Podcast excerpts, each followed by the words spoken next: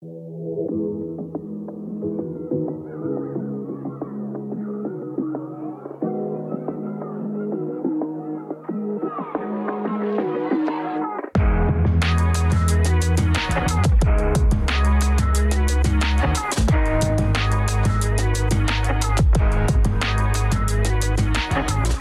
další epizodu wrestlingového podcastu Kávička, u kterého vás vítá Michal Petrgal.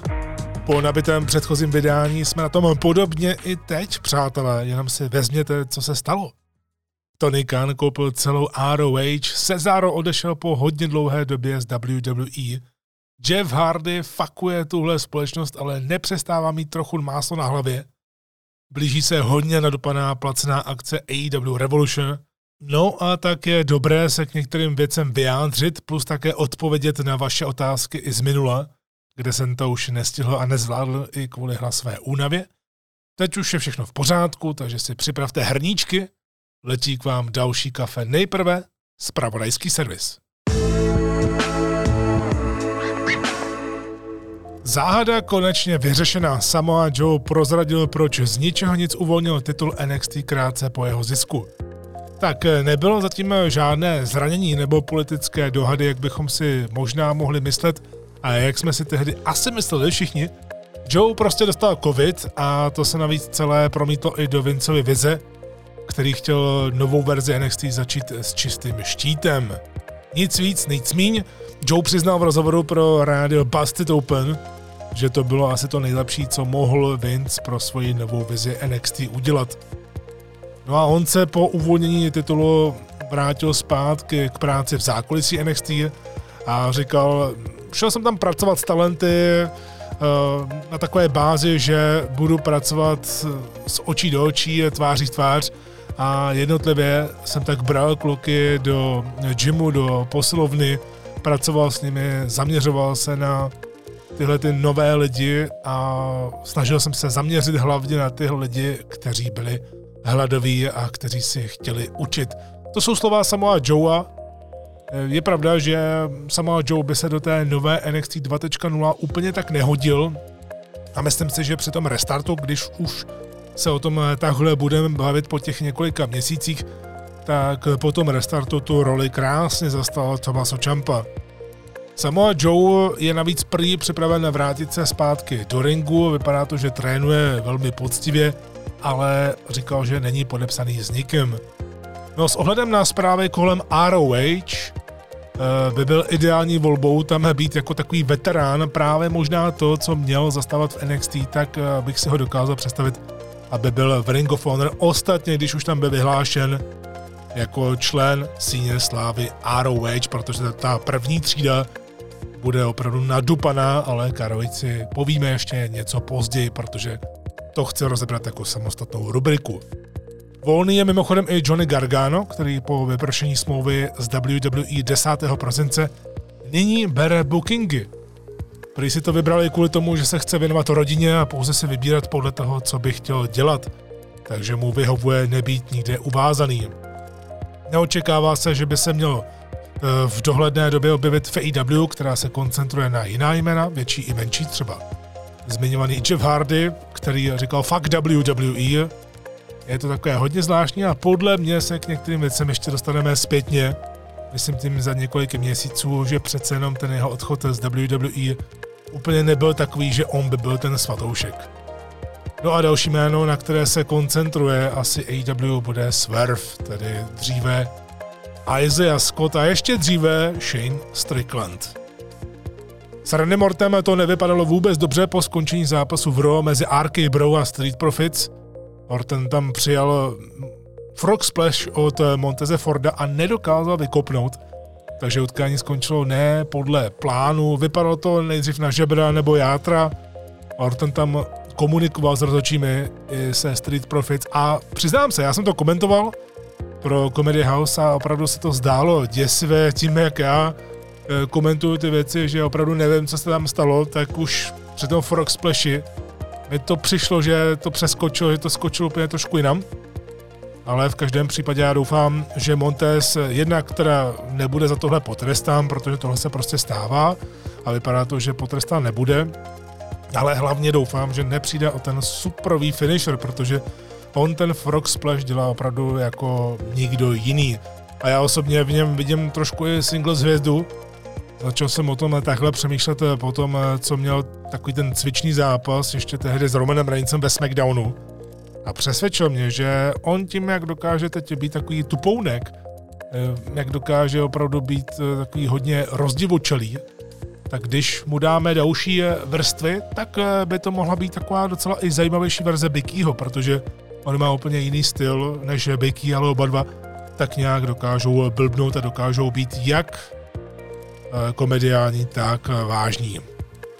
Joe Ziggler dostane možnost získat titul NXT 8. března, bude akce Roadblock a tam je připravený triple threat match Bron Breaker, Tommaso Ciampa, Dolph Ziggler.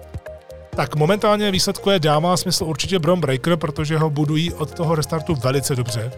A byla by škoda to teď nějak tak pustit, když se asi neočekává, že by Breaker měl v nějaké dohledné době jít do hlavního rastru, i když nevíme, tím, jak je to teď víc propojené než předtím, když to měl Triple H, tak je dost dobře možné, že Vince už tak nějak přemýšlí o tom eh, Breakera tam zapojit, ale já si osobně myslím, že příchod Brona Breakera může být klidně až třeba za rok. Já bych se tomu vůbec nedivil.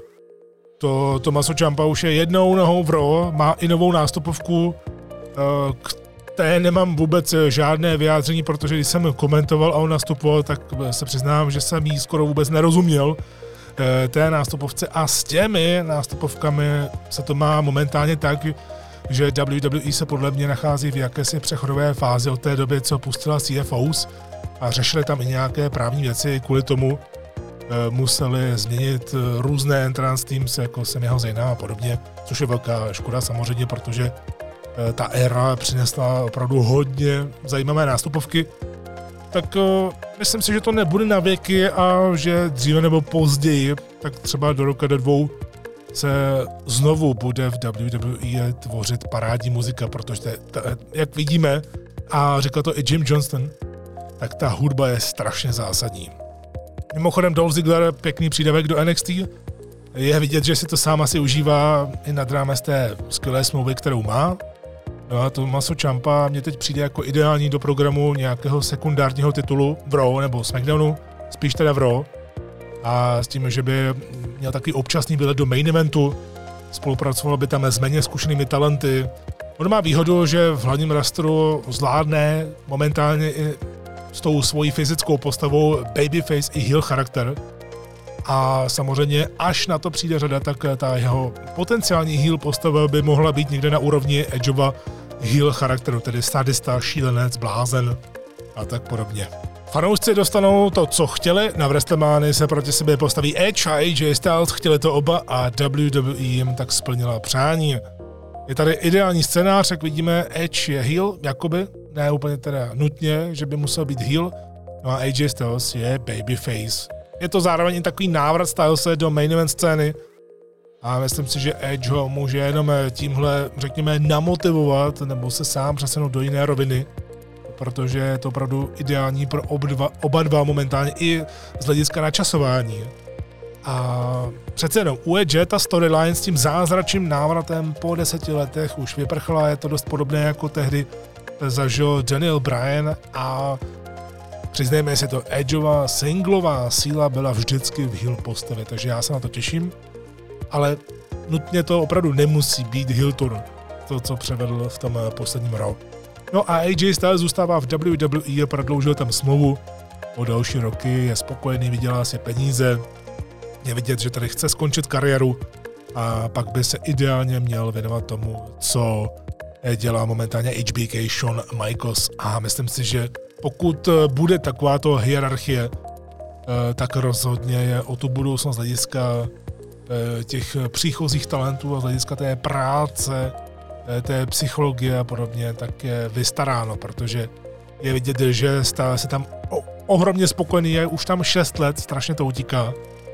A rozhodně nám ještě sám, co by performer má co nabídnout těch pár let. A myslím si, že on na tom bude dost podobně jako Shawn Michaels, to znamená, že skončí dříve, než by začal vypadat jako pitomec. říkal jsem si, co je vlastně větší zpráva do této kávečky, jestli to, že ROH má nového majitele, anebo to, že Cesaro odešel z WWE. Tady si opravdu můžu hodit eh, mincí v každém případě. Já nejdřív začnu švýcarským Supermanem, tedy Cezarem, který odešel po hrozně dlouhé době eh, z WWE, i když mě to tak dlouho nepřipadalo. Je to opravdu hodně zvláštní, jak někdy funguje čas, ale on tam byl přes 10 let, toho ne, že ne, že by tam byl nějakou krátkou dobu, ale to, jak odešel, tak v tom nebyla žádná pompezita, žádné velké přání, hodně štěstí. A hlavně, eh, Cezaro nemá žádnou konkurenční doložku, protože mu prostě vypršela smlouva. Takže tohle to všechno bylo něco naprosto jiného než čistka od WWE, nebo že by Cezaro byl nespokojený a chtěl hrozně moc odejít. On možná nespokojený byl, ale já tady vzpomenu můj tehdy hodně oblíbený podcast, který už několik let eh, bohužel není eh, k dispozici a možná někdy zase bude, kdo ví. Eh, v každém případě byl to velmi příjemný podcast s Edgem a Christianem, kde tam na mě Cezaro působil podobně jako Luke Harper tehdy, kterého tam měli také jako hosta. A Harper i Cesaro si v WWE nikdy nějak extrémně nestěžovali. Ale samozřejmě, že by oba rádi dělali něco smysluplného. U Harpera jsme to pak nakonec viděli, že odešel a sledovali jsme to v případě charakteru Brodyho Leeho, ke kterému se vrátil, ale dal mu úplně nový háv a v AW se snažil prosazovat a vypadalo to velmi dobře, než nám to bylo bohužel odebráno. Stejně jako hlavně jeho rodině, Amandě a jeho synovi. Takže on nám dal trochu najevo, jak by to mohlo vypadat a myslím si, že tak nějak podobně to vnímám u Cezara, byť jsou na tom oba dva úplně jinak. Tak už jsou zprávy eh, za těch pár dnů, že Cezaro chtěl zůstat v WWE, ale že mu zkrátka společnost nenabídla podmínky, které, by, které by ho přiměly zůstat. Takže asi nedostal kontrakt typu AJ Styles, Kevin Owens, Sami Zayn, kteří všichni prodloužili o několik let. A už jenom soudě podle Stylesa nebo Owense, tak jsou to lukrativní smlouvy na několik milionů.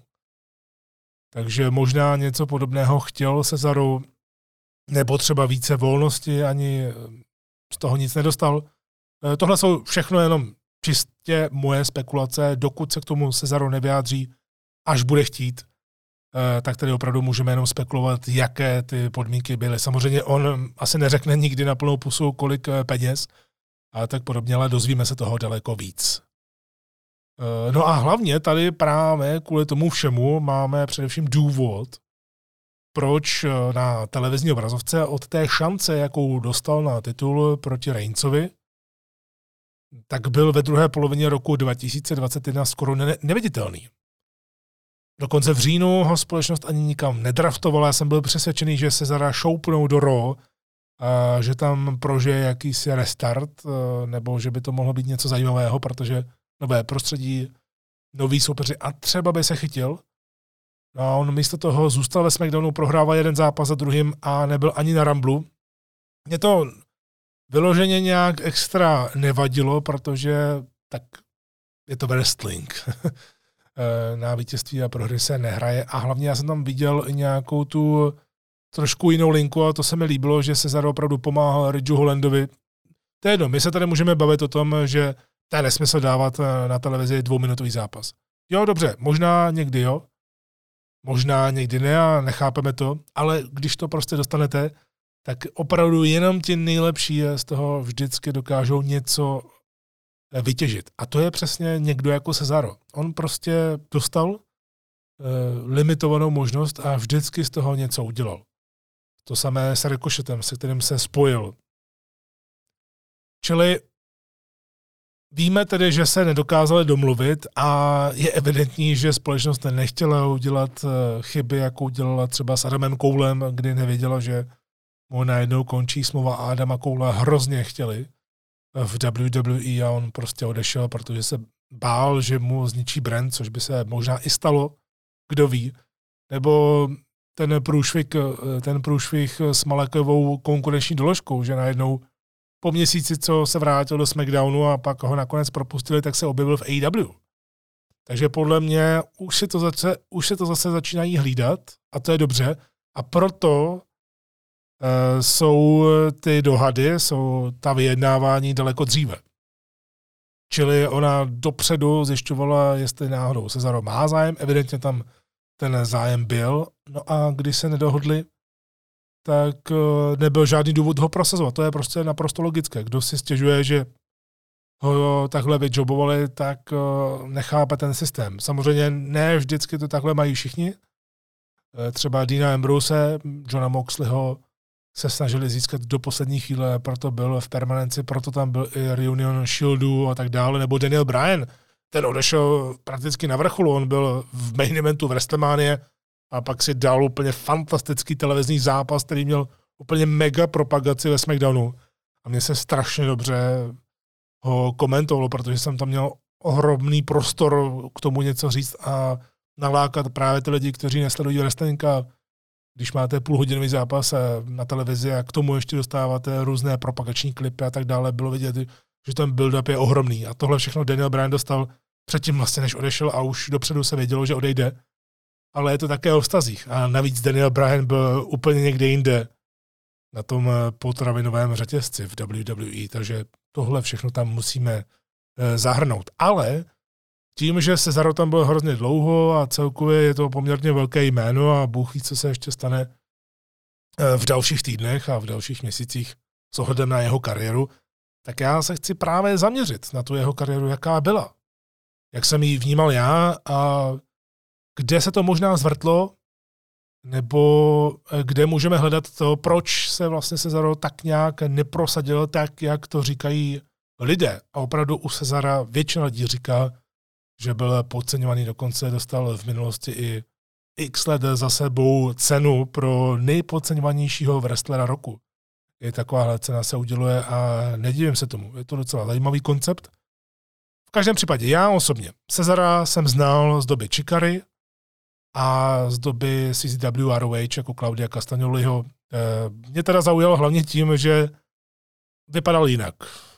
Že zápasil v obleku. To mě zaujalo ale přiznám se, že ne, že by pro mě nějak vyčníval. On tehdy, ne, že by se o sebe nestaral, ale přece jenom, a je to teď vidět i na bývalých wrestlerech z WWE, kteří přešli třeba do AEW, vys Adam Cole, že zkrátka ta škola WWE, ten, ten drill, ty některé fyzické testy a to, že na tebe tlačí, aby si vypadal dobře, pokud samozřejmě eh, k tomu směřuješ, tak eh, to na Claudia nepůsobilo, protože tam ještě v WWE nebyl. Měl oblek, vypadalo to hodně zajímavě, ale pro mě nijak extra nevyčníval, ale spíš já jsem si užíval hlavně ten tag team Kings of Wrestling. To, kdy se opravdu člověk podíval, jak eh, na časové nápady měli a to, že Chris Hero a Claudio Castagnoli, pro ty z vás, kteří je takhle třeba neznali, tak Kašosounou a Cesaro, tak ten tým mě strašně bavil, protože vemte si to. Na té indie scéně to nebyly žádní malí kluci, ani Chris Hero, i když se pak vypapkal až v WWE, a, no vlastně před WWE, pak naopak v WWE zhubnul, eh, tak i tak je Hero, i Castagnoli jsou obrovský. A přitom dělali super věci, takže oni se na tu indie scénu hodili z hlediska té indivosti, z hlediska právě té spotovosti a tak dál, tak eh, měli obrovský potenciál. Já jsem teda právě přesvědčený o tom, že kdyby Chris Hero a Claudio Castagnoli eh, byli cool na Indy v době, kdy NXT sbírala jednu Indy hvězdičku za druhou, tak by podobně jako Bobby Fish a Kyle O'Reilly byli v NXT jako tech týma dost populární, si myslím. Ty náznaky tam možná byly, když oba zrovna byli, právě v této společnosti, ale nikdy na to nedošlo, jenomže navíc oni přišli dávno předtím, než se stala NXT eh, právě tou hipsteřinou.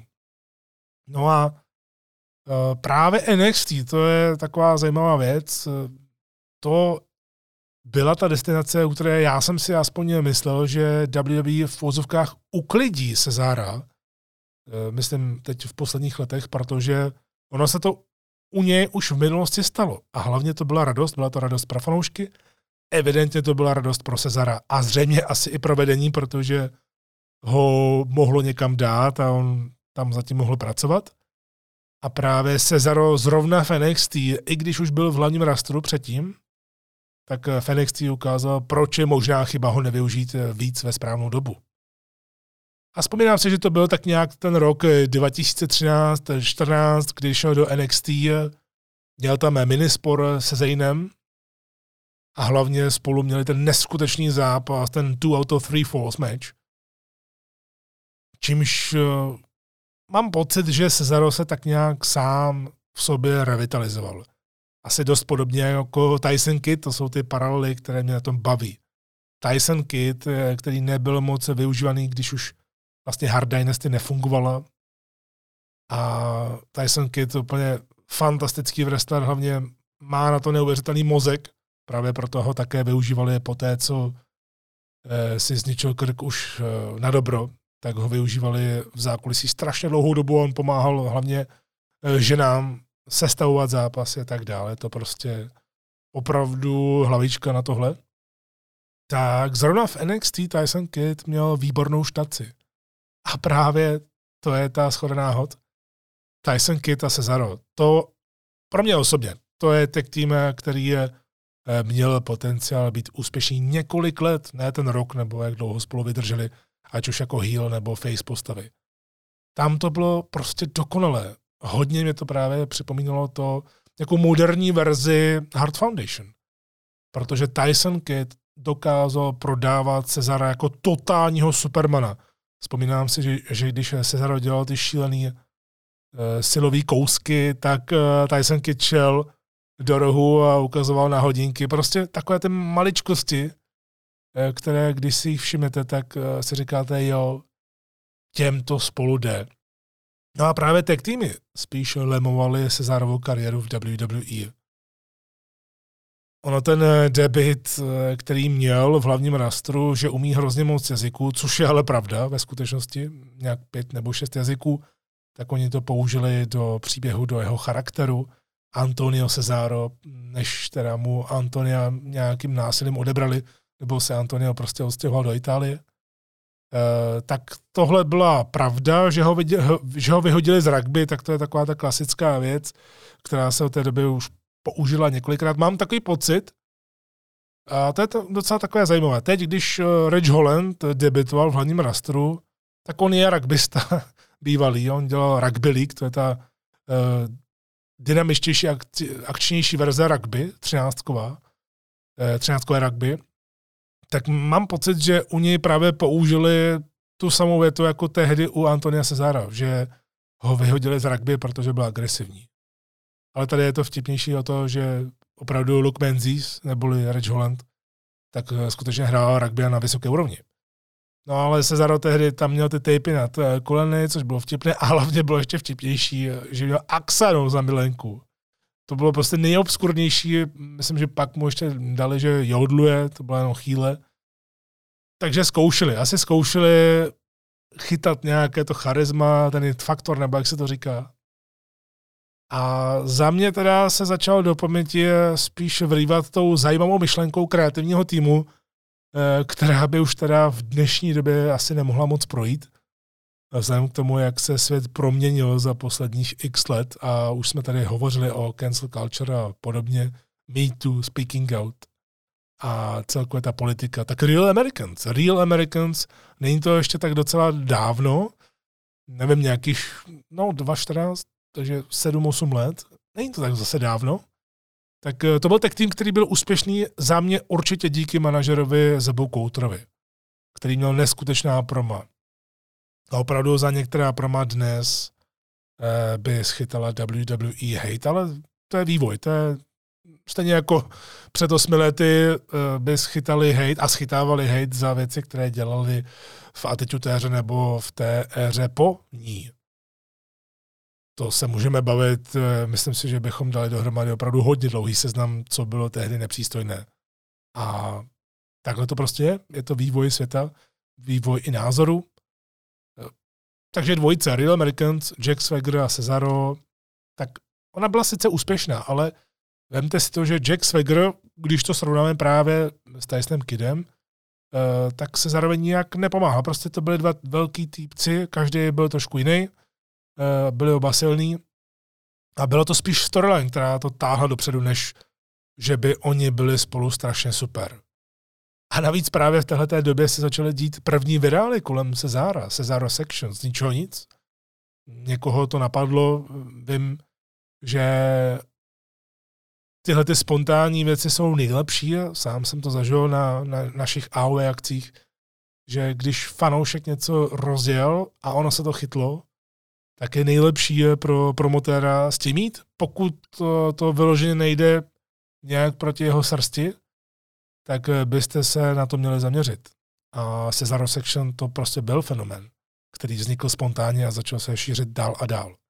A navíc to byl první náznak, kdy teoretic, teoreticky WWE to mohla myslet se Cezarem vážně. Jenom vzpomeňme. On eh, dostal možnost vyloženě fyzicky zaspomínat na legendární moment z WrestleMania 3, kdy Hogan dal bodyslam Andrému a tady se zarodil bodyslam Big Showovi a pak vyhrál symbolicky právě Andre the Giant Battle Royale. Ale je to zajímavé, protože v tuhle chvíli by si člověk řekl, jo, tak eh, ještě Big Show se nechá hodit, tak si říkáte, Big Show je veterán, tak eh, se za rok konečně půjde nahoru. A měl i Paula Heymana. A já jsem si právě myslel, vždycky jsem si to myslel, že kdyby se Zaro měl nějakého řečníka, konkrétně právě asi Paula Heymana, který by ho mohl vypropagovat, a také, že, ho, že to dělal, eh, s tím King of Swing vymyslel Heyman a opravdu se ho snažil vynést do nebes, jako to vždycky dělával s Leznarem. Tak jsem si upřímně myslel, že mu to vystřelí kariéru nahoru. Ale paradoxně, a to je právě zajímavé o tom takhle zpětně přemýšlet, tak paradoxně právě tohle mu tu kariéru přibrzdilo. Protože on byl s Heymanem, byl Paul Heyman guy, fajn, dobrý. To funguje. Jenomže tady WWE totiž udělalo menší chybu v tom, že v době, kdy Cesaro rostl nahoru, jako, řekněme, přirozený babyface v očích diváků, i když byl heel, tak společnost ho spojila s Paulem Heymanem, což je totální heel, ale strašně oblíbený právě u těch chytrých fanoušků. A Cesaro a Heyman byli oficiálně heel a WWE nechtěla překročit tuhle hranici. A tak mu zakazovala dělat to, čím byl populární to bylo právě, myslím si, že to první hm, takové to, proč u Cezara byla ta kariéra spíš start-stop. Kromě teda to, i toho, že Vince měl na něj veřejný názor, který říkal tehdy u Stone Cold Steve Austina a řekl veřejně, že Cezaro nemá charisma, že nemá it faktor, že nemá schopnosti mluvit, možná protože je to Švýcar, a že sám neví, jak mu nastavit momentum, ale nevzdával to. Tak když tohle já zanalizuju ze svého pohledu, tak já jsem to měl vždycky tak u Cezara, že on má přirozené charisma jako člověk, ale ne nutně jako wrestler, když podává výkon, když je show. A ano, verbální schopnosti sice má, ale nikdy mě ty jeho řeči nebavily. Vždycky to bylo spíš takové nervózní, takové hodně neučasené, neuhlazené což právě se do WWE moc nehodí. Protože vy to tam potřebujete mít úplně, hmm, úplně mňamózní. I když třeba ten skript je strašidelný. It Factor, další analýza. It Factor, tak ten, a to je potřeba říct, ten jsem u Cezara poprvé začal cítit, kdy se vracel zpátky tehdy po zranění a přišel jako James Bond tam právě dal vzpomenout na Claudia s tím oblekem a měl ten mega pop v Raw po WrestleMania, kdy to sako úplně roztrhl a tam se zrodila hvězda. V tu chvíli se zrodila hvězda, protože tam máš v tom brand, máš tam týpka, který vypadá hustě, vypadá opravdu jako James Bond, přijde úplně takhle z boku, vypadá to hustě, vypadá to cool, roztrhne si to sako, alá stripter, ale jde do ringu a pak eh, v plavkách, v podstatě ve slipech, tam všechny vypráská. A právě tam jsem cítil, že WWE mohla stisknout to tlačítko a udělal z něj alespoň v té době top face. To bylo v tom roce 2016, kdy se vracel po zraněném ramenu. Jenomže, když se na to podíváte, a já to zase vnímám tak, že nechci všechny ty věci házet právě jenom na WWE, protože to je ta jednoduchá věc, to je ta populární věc. Jo, propustí se 30 lidí, je to chyba WWE, oni je nedokázali využít. I když se pak třeba přijde na to, že polovina lidí se nedokáže prosadit ani jinde. Tak já se snažím vždycky na to nahlížet z různých úhlů. A právě tady jsem si říkal, proč zrovna tady to nevyšlo, když to vypadalo tak super. To je prostě divný.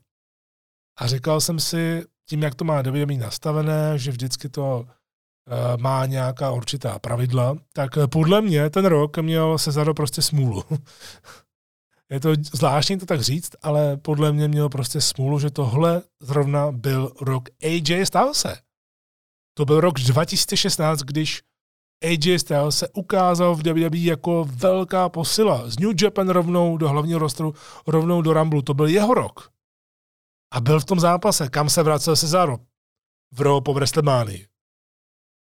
Takže za mě zřejmě, kdyby v té době nebyl v kurzu AJ Styles při svém prvním roce, kdyby nebyl v tom zápase, tak podle mě by Cesaro dostal možnost jít na hlavní titul a kdo ví, jak by to dopadlo.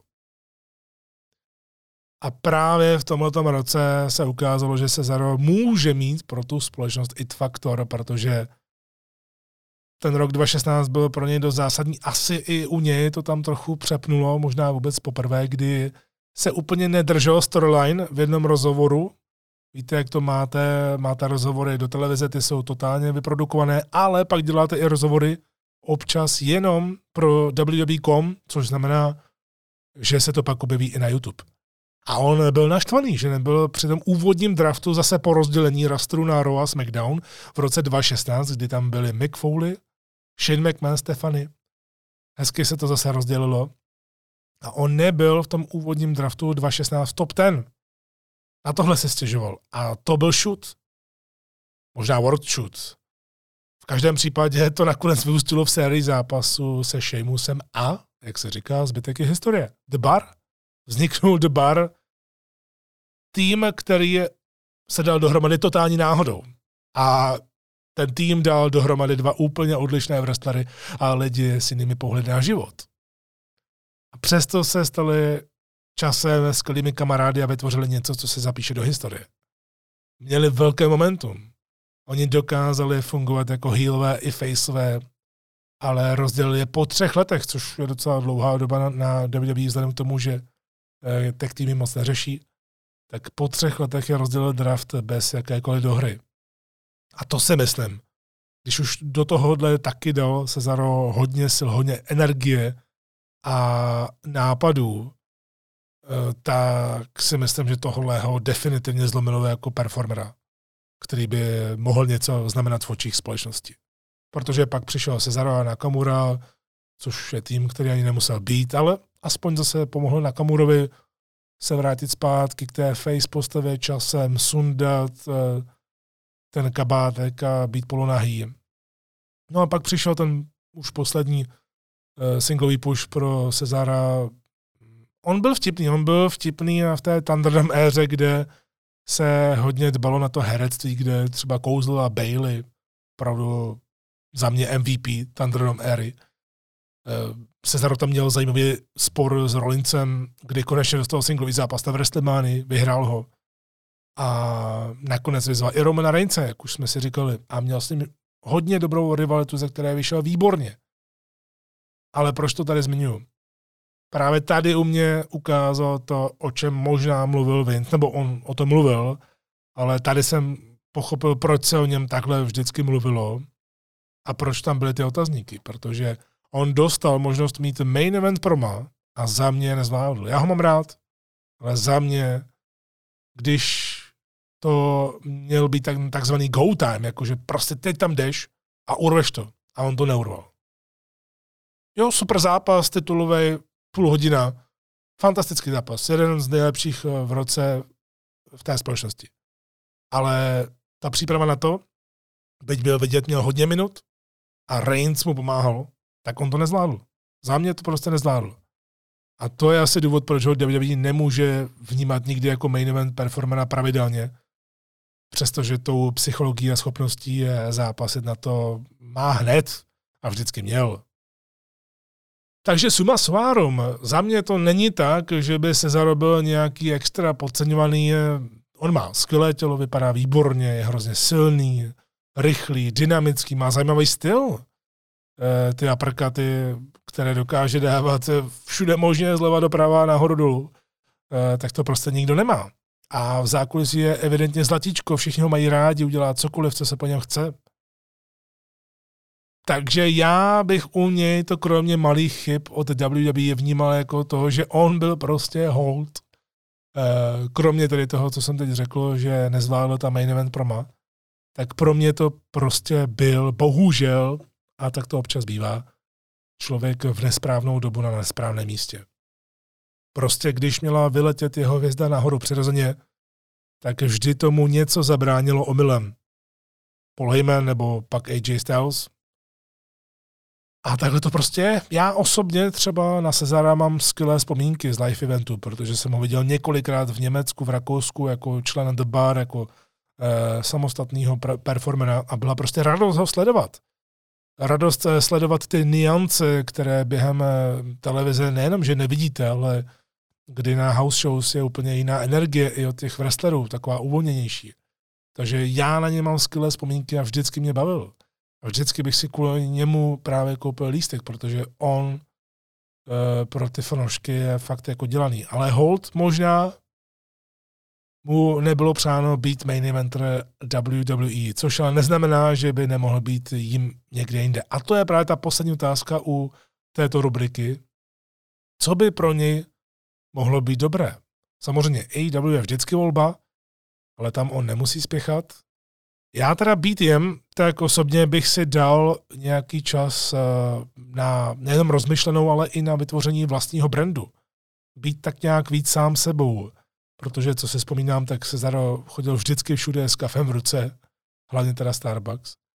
A určitě, jak víme, tak je to velký vtipálek. Takže možná bych se nechal trošku inspirovat Metem Cardonou, eh, který se po té, co byl propuštěn z WWE po více než deseti letech, jako Zack Ryder, tak se dokázal vyprofilovat krásně sám, má několik různých vrstev vlastního brandu.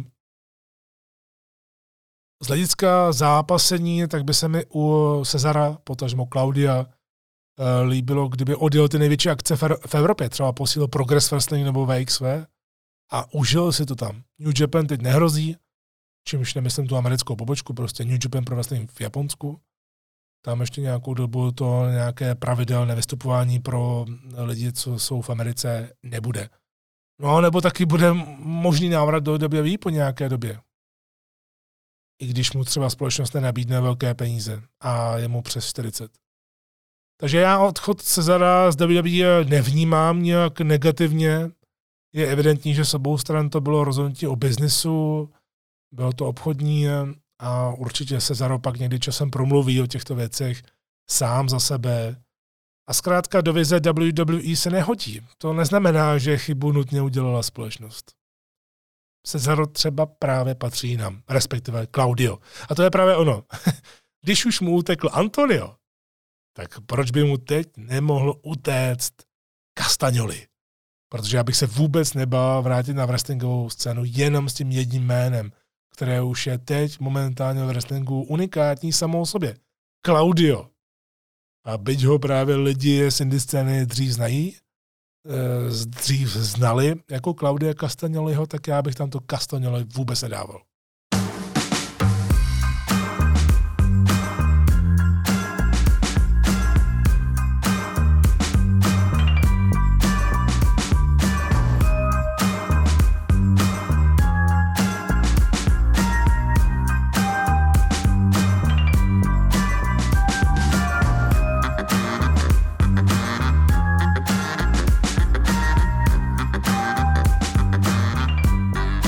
Ring of Honor má nového majitele a to je, přátelé, hodně dobrá zpráva. Já jsem, to je vtipné, já jsem měl připravené ROH jako téma ohledně vzpomínání na jednu velkou eru, nemyslím na tento díl, ale do budoucna. na tu éru 2002 až 2021, protože pro mě je to srdcovka, tedy v té době, kdy propustili všechny a oznámili konec toho, jak to je. Ale ještě předtím přišla tahle ta obrovská bomba, která v podstatě znamená hodně pozitivního. Tak za prvé, eh, k tomu se musím vyjádřit, Tony Khan a jeho huge announcement. Já už jsem si z toho dělal legraci, my jsme to rozebírali, já už jsem si říkal, že on snad bude dělat oznámení o tom, že za týden přijde další oznámení.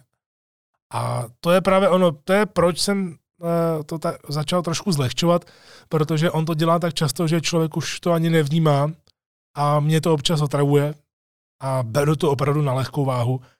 Takže mě tohle původně eh, vůbec nezajímalo, co by to mohlo být, bylo mi to úplně jedno. Ale jakmile to přišlo, tak to musím říct, to si musím přiznat, tak mě to hodně překvapilo. A to v hodně dobrém slova smyslu. Protože musíme si uvědomit, že ta společnost měla vždycky jméno. Neříkám velké jméno, ale ona měla vždycky jméno, měla vždycky zvuk a měla renomé u lidí. Jenom v posledních letech paběrkovala a neměla prakticky ani žádnou zajímavou televizní smlouvu. Majitel Sinclair, který to tehdy koupil od Kerryho Silkina, což je právě srdce a duše ROH a bez něj by to nikdy nebylo takovéhle. To právě Kerry Silken, který to koupil, začal do toho dávat eh, peníze právě po roce 2002, tak eh, to on řekl, hele, ale musíme to zasnout. To si vzpomínám, že právě ten první rok, ten první neúplný rok byl takový, že to bylo v různé zbrojárně nebo v tělocvičně a bylo to rozsvícený. A sice tam byly super zápasy, ale prostě to bylo rozsvícený. Kerry Silken přišel a ne, musíme investovat do osvětlení a musíme to zasnout. A v tu chvíli to vypadalo úplně jinak, ale samozřejmě taky se to jinak projevilo na penězích, ale o tom někdy možná jindy, příště. Kerry Silken prostě to byl týpek. Díky němu vlastně ta ROH vznikla, nejenom, že to byl člověk, který měl peníze, protože on prostě vydělal hodně peněz na předprodej lístků a tak podobně, eh, ale on to hlavně byl celoživotní fanoušek. No a Sinclair jako takový, když to odkoupil, zadluženou společnost, eh, tak to měl jenom tak do svého portfolia, byť ten prezident Joe Kov byl fanoušek wrestlingu, tak já jsem se stejně nemohl nikdy zbavit pocitu, že ROH tam u Sinclaira byla spíš jako taková pračka peněz, prostě odepisování výdajů, uh, upřímně, už jsem to naznačil, u Kerryho Silkina, když ROH byla nejpopulárnější a v nejvíce o ní mluvilo a tehdy od ní odcházeli Samoa Joe, CM Punk, Brian Danielson a tak dál. Tak už za té doby, za té nejlepší doby byla stejně společnost v mínusu, vždycky. Byla prodělečná. A to nejsou spekulace, to říkal sám Kerry Silkin. A ten celkový výsledek teď měl být nějak kolem minus 12 milionů, z toho, co já vím. Takže během pandemie bylo ještě víc vidět, jak ROH nejde moc zvládnout, co by funkční společnost, pokud se o to někdo nebude starat ze zhora. Protože uvnitř, oni tam měli dobré lidi. Oni se uvnitř dokázali vyhýbat docela politice, měli dobrý booking team, měli dobrý scouting, měli i šikovné talenty. Takže bylo určitě už během pandemie, když tam byly první náznaky, já už jsem si během pandemie říkal, hele, tohle se prodá, tohle se dříve nebo později prodá, protože takhle to nejde už asi výst a možná by to chtělo na tom nějak vydělat, tak bylo jasné, že o ROH musí být nějaký velký zájem už jenom kvůli té bohaté knihovně. E, té bohaté videotéce asi bude lepší slovo. A ta tam obsahuje prvotní záběry, zápasy pozdějších velkých hvězd světového wrestlingu a hlavně kdy se to nějak trošku zrestauruje a dá se tomu promo, tak opravdu tam uvidíte super zápasy, eh, které rozhodně eh, překonají i čas. A třeba WWE, která určitě o tom měla zájem a eh, byla i řeč o tom, že Triple H, který investoval hodně do NXT a nechal tam taky nakonec srdce doslova, bohužel, tak chtěla ROH koupit a nedivím se tomu, protože ROH v podstatě přešla skoro celá do NXT. Si, když tam už jenom se objevil Roderick Strong v NXT, tak pro mě to bylo jasná věc, je to prostě ROH. Tak uh, WWE by se to hodilo na, na network a mohla by do archivu přidat už ty dnes legendární show, na kterých já jsem wrestlingově, indie wrestlingově vyrůstal kolem roku 2225. A právě, že to je to obrovské překvapení, že WWE vůbec nezískala ROH, když byla na prodej. Přestože o to měla zájem. To je neskutečné na tom.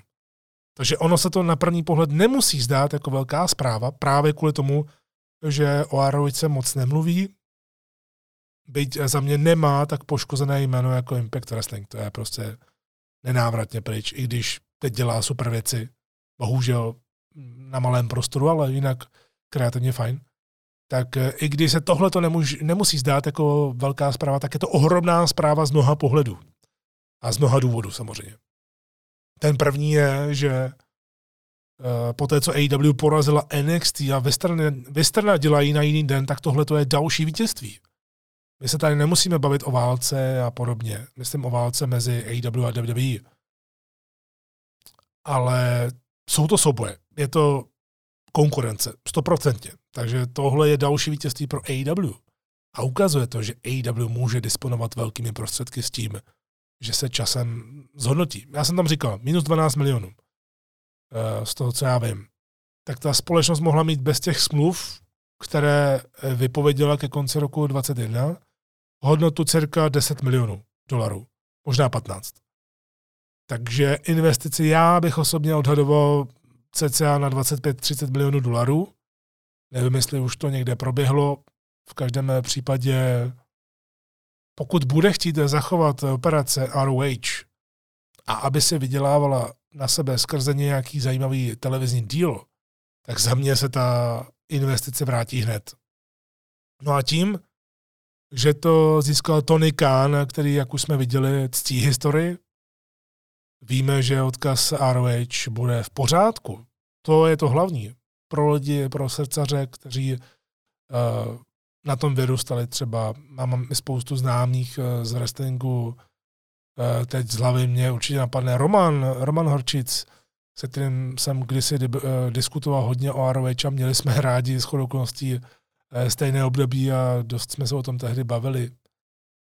Tak teď mě to takhle napadlo z hlavy tak uh, víme díky tomuhle, že společnost nebude úplně rozložena na kusy, že už se od ní třeba nikde nerozvíme a podobně. Navíc v AEW je hodně lidí, kteří si ROH prošli a teď, tam, teď se tam dělá Hall of Fame, nevím, nakolik uh, to Hall of Fame teď bude platné, když uh, má nového majitele, nebo jestli to už bylo takové mini nařízení od nového majitele, i když to mělo být dost tajné, a právě třeba CM Punk nedávno odkazoval na Duck Color Match, který bude mít sem JFM.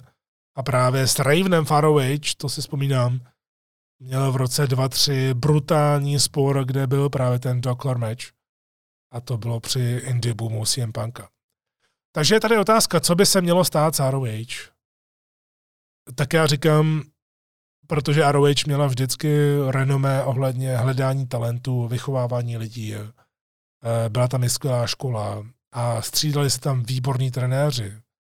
Hodně si ROH vzala právě CCW, eh, to dobré si z ní vzala. Eh, včetně Bukra na začátku, Gabe Sapolsky to dobře bukoval, dokud to šlo. Samozřejmě i tady potřebujete změny. A hlavně Gabe Sapolsky, jak to řekl Kerry celkem později, tak prostě ho tam nechcete mít, protože neustále má s něčím problém. Takové lidi, i když máte rádi, tak stejně dříve nebo později musíte odstranit. Tak já jsem si říkal, eh, když jsem o tom tak přemýšlel na začátku, tak eh, co udělat s ROH, když to teď patří Tony Mukánovi. Tak proč neudělat s ROH takové NXT pro AEW? Ono je dost možné, že to takhle Tony Khan i zamýšlí s tím, že nechá historii ROH jako takovou, ale my si tady musíme říci, že některé věci by se měly rozlišit, co se vlastně děje, protože máme AW Dark, a částečně také Elevation k tomu, ale hlavně Dark. A tam má AW drtivou většinu lidí mimo smlouvu a platí je od kusu. Takže to nejsou zaměstnanci AW nebo že by tam pracovali na full time. A tam určitě mají málo peněz, ale mají díky tomu, že to je YouTubeová show, na kterou se dívá dost lidí, tak mají větší viditelnost a pak dostanou, třeba když udělali dobrý job, v dárku, tak dostanou někde zase booking jinde v nějaké indie společnosti. Takže v dárku je hodně jobrů a nových lidí, kteří se snaží žít s prostředím. ROH by tady mohlo být vnímáno jinak. Eh, teď pod novým vedením by se dalo udržovat tu show pro tisíc, dva tisíce lidí, vybudovat znovu tu vyhlasnou atmosféru, která byla fantastická. A zároveň by tady mohli dostat prostor mladí talenti, kteří by pod hlavičkou AW měli jenom, nebo ti měli jenom uh, pár minutové zápasy, případně lidi, které AW nemůže využít kvůli zaplněnému rastru. A třeba hned z hlavy mě takhle napadá, že velký talent Daniel Garcia, která, kterého já vlastně zbožňuji od asi druhého nebo třetího zápasu, kdy jsem ho viděl, tak Daniel Garcia by se přesně jako jedna z tváří do ROH hodil, když by dlouhodobě neměl třeba moc šancí se ukazovat na Dynamite nebo Rampage, což teď měl, ale ROH by mohl mít dlouhodobější rivality a mohl by se profilovat sám za sebe. Tak to je jenom takový příklad. Jenomže je právě otázka, jak bude ROH vypadat pod Tonym Kánem. Jestli tam dá Tony Khan vlastní lidi do kanceláře, nebo z větší části necháte lidi, kteří to předtím dělali, i když tam vlastně nikdo není oficiálně, protože on koupil čistou společnost. Takhle se to dělá, takhle se to čistí, než se to prodá. Proto eh, se začalo spekulovat eh, po loňském roku, že WWE to taky připravuje na prodej. Což se stále ještě může stát. Takže já třeba osobně až na pár výjimek jsem bookingově Sárovič neměl skoro nikdy problém. Dokonce i Jim Cornette, když tam na chvíli přišel bookovat, tak některé ty věci mě hodně bavily od něj, ale už tam bylo vidět to, že to je přece jenom stará škola a že to nepatří do té nové školy. Takže za mě Hunter Johnston alias Delirious, eh, kterého jsem měl jako wrestlera rád, tak eh, to podle mě dělal velmi dobře a nechal bych ho tam ale je jasné, že Tony Khan to bude asi chtít trošku vyčistit, takže tam asi nebude chtít mít některé lidi, podle mě asi Briscoe Brothers tam nebudou, vzhledem k tomu, uh, jaké měli názory a i když se za některé názory už omluvili, tak Tony Khan je v tomhle nekompromisní. No, co bych já udělal s ROH? Tak uh, já bych při vlivu Tonyho Kána skrze kontakty získal pro ROH dobrý televizní díl díl na úrovni Rampage. Takže cirka 50 minut týdně, mohlo by se to klidně i přetáčet, klidně na měsíc dopředu, vždycky v nějaké dobré hale, dejme tomu do 3000 v silných trzích, aby zase ROH nevykrádala fanoušky AEW. To zase potřeba na to takhle myslet.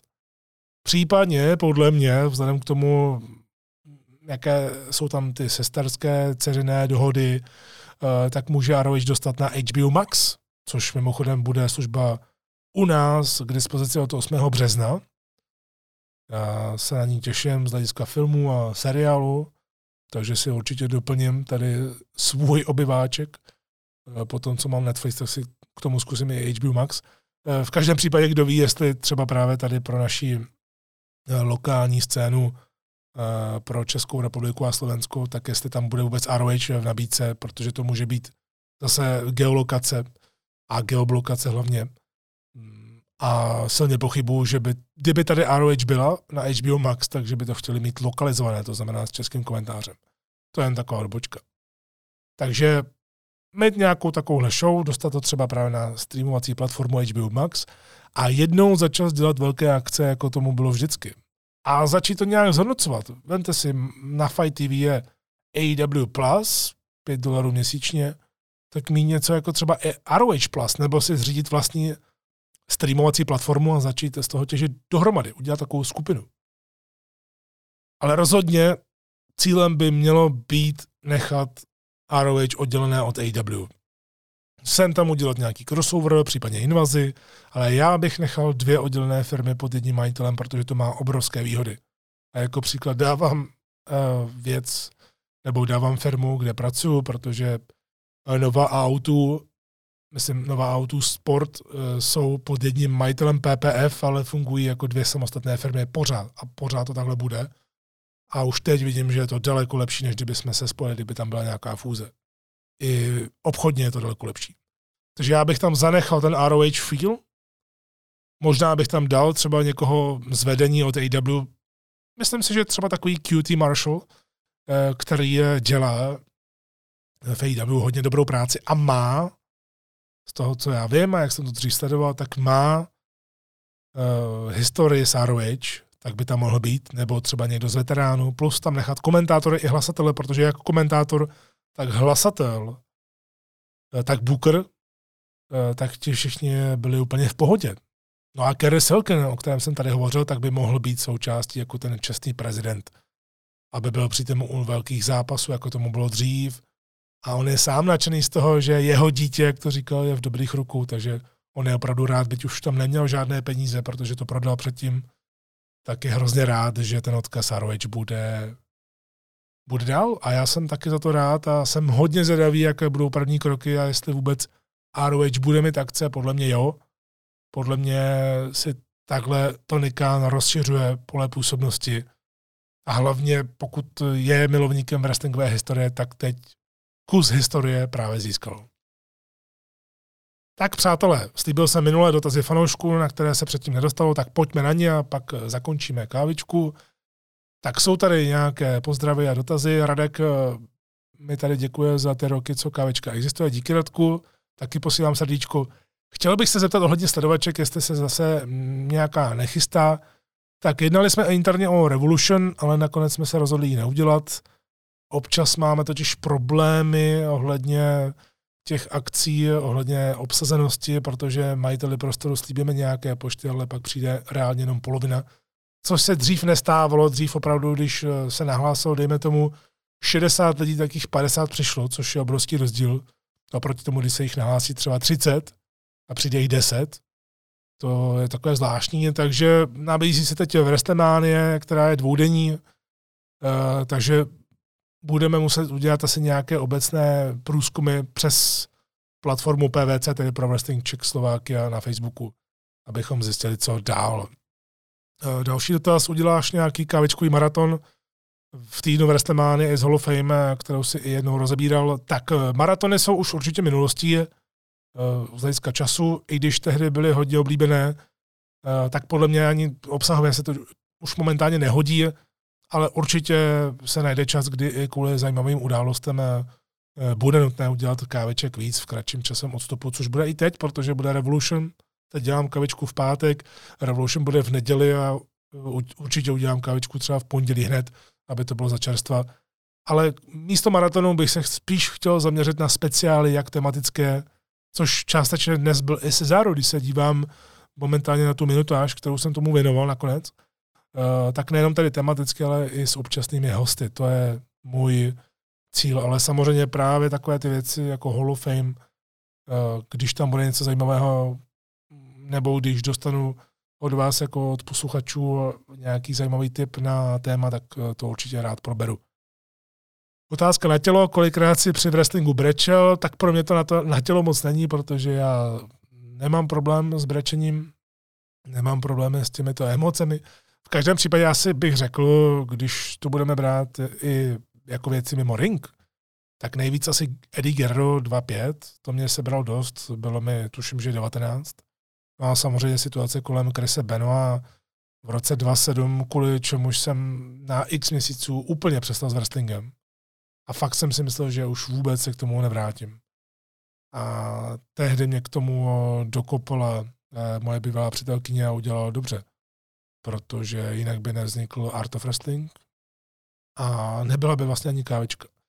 No ale to jsou věci mimo ring. Eh, tak třeba v ringu mě 100% dostalo ukončení kariéry Edge a hlavně Daniela Brena, protože jak už člověk tušil, co přijde, tak se to strašně těžce zvládalo po emoční stránce. Ale měl jsem i jeden takový zvláštní výlet, když jsem se dozvěděl o Romanu Reignsovi a jeho leukémii, což mimochodem pak když jsem vypisoval ten post na Facebooku kdysi dávno, uh, takový hodně emotivní post a dost lidí je úplně mimo wrestling se mi ozývali uh, se zájmem právě o ten příběh, dokonce i z novin. Právě jeden můj známý, že by o tom chtěl napsat, protože to taky docela zasáhlo. Tak si vzpomínám, že jsem měl takovou opožděnou reakci, že jsem šel do Billy nakupovat a v regálech jsem dostal hysterák. V regálech se mi úplně vzjevil ten Roman Reigns jak je to prostě nespravedlivé v tomhle světě a podobně. A úplně fakt mě to dostalo úplně dovnitř někde a v regálech jsem chodil od jednoho ke druhému, snažil jsem se uklidnit, ale brečel jsem tam, brečel jsem ne jako nahlas, ale měl jsem slzy a strašně mě to taky sebralo, úplně jsem to ani nečekal v sobě. Tak, eh, kdy se podle tebe AW pokusí udělat show pro více než 40 tisíc lidí? Tady bych řekl, že odpověď můžeme najít podle vzoru WCW. Já bych spíš zkoušel dělat právě nějaké ty speciální dynamity, eh, protože vemte si, tu první ukázku už nám dali Grand Slam na tenisovém dvorci v New Yorku eh, v září loňského roku. Pro pay-per-view by to asi muselo být někde ve druhé polovině roku, anebo právě třeba v Anglii. Myslím si, že kdyby AEW byla v Anglii, tak těch 40 tisíc lidí asi nebude problém, podle mě, protože už teď mají docela slušný following. Nemáš nějaké info, proč Goldberg neměl svoji eh, klasickou entrance v šatně v Saudské Arábii? Eh, nemám, ale vím, že to nebylo nějaké nařízení kvůli Arábii. Ale to je tak všechno, co k tomu vím. Eh, tak co kariéra Triple H? Vzhledem k jeho zdravotnímu stavu bude nějaký poslední rozlučkový zápas? tak podle mě se v hlavě Triple H hodně změnil. Takže i kdyby třeba chtěla, tak tam asi bude problém, co na to momentálně rodina, tady manželka Stefania a tři děti. Ale upřímně, kdyby to nemělo proběhnout, tak eh, může být s posledními zápasy spokojený eh, výjima Arábie, takže za mě třeba Triple H Batista eh, bylo hodně adekvátní na ukončení, řekněme. Stane se ještě John Cena po 17. šampionem, získá ten 17. titul. No, tak protože WWE nechce mít nic společného s 16 členým šampionem Rickem Flairem, kterého si na vyrovnal, tak uh, dlouhodobě s ním nebude chtít mít asi nic společného, tak by ráda přepsala historii. Stejně jako ji teď přepsala nedávno s Romanem Reincem, takže už tam ani nesvítí CM Punk s tou svojí šampionskou érou v moderní historii. Ale pokud by k tomu došlo, tak ten 17. titul Johna by podle mě byl ve stylu do roka. Eh, když se vrátil. Takže by ho vyhrál, možná by ho jednou obhájil, a pak by ho zase hned prohrál. Ale už tam bude ta výhoda, že eh, pokud na to přijde, tak eh, Cína už se stane právě tím šampionem potom sjednocení, kdy se teď budou sjednocovat ty hlavní tituly. No, za mě určitě škoda, že jsme nikdy nedostali Cena Goldberg, když ještě Goldberg něco znamenal. To by mě totiž zajímalo. Teď už mi to je jedno. A ohledně Síny by mi asi bylo úplně jedno, komu by ten titul sebral a komu by ho pak zase dal zpátky.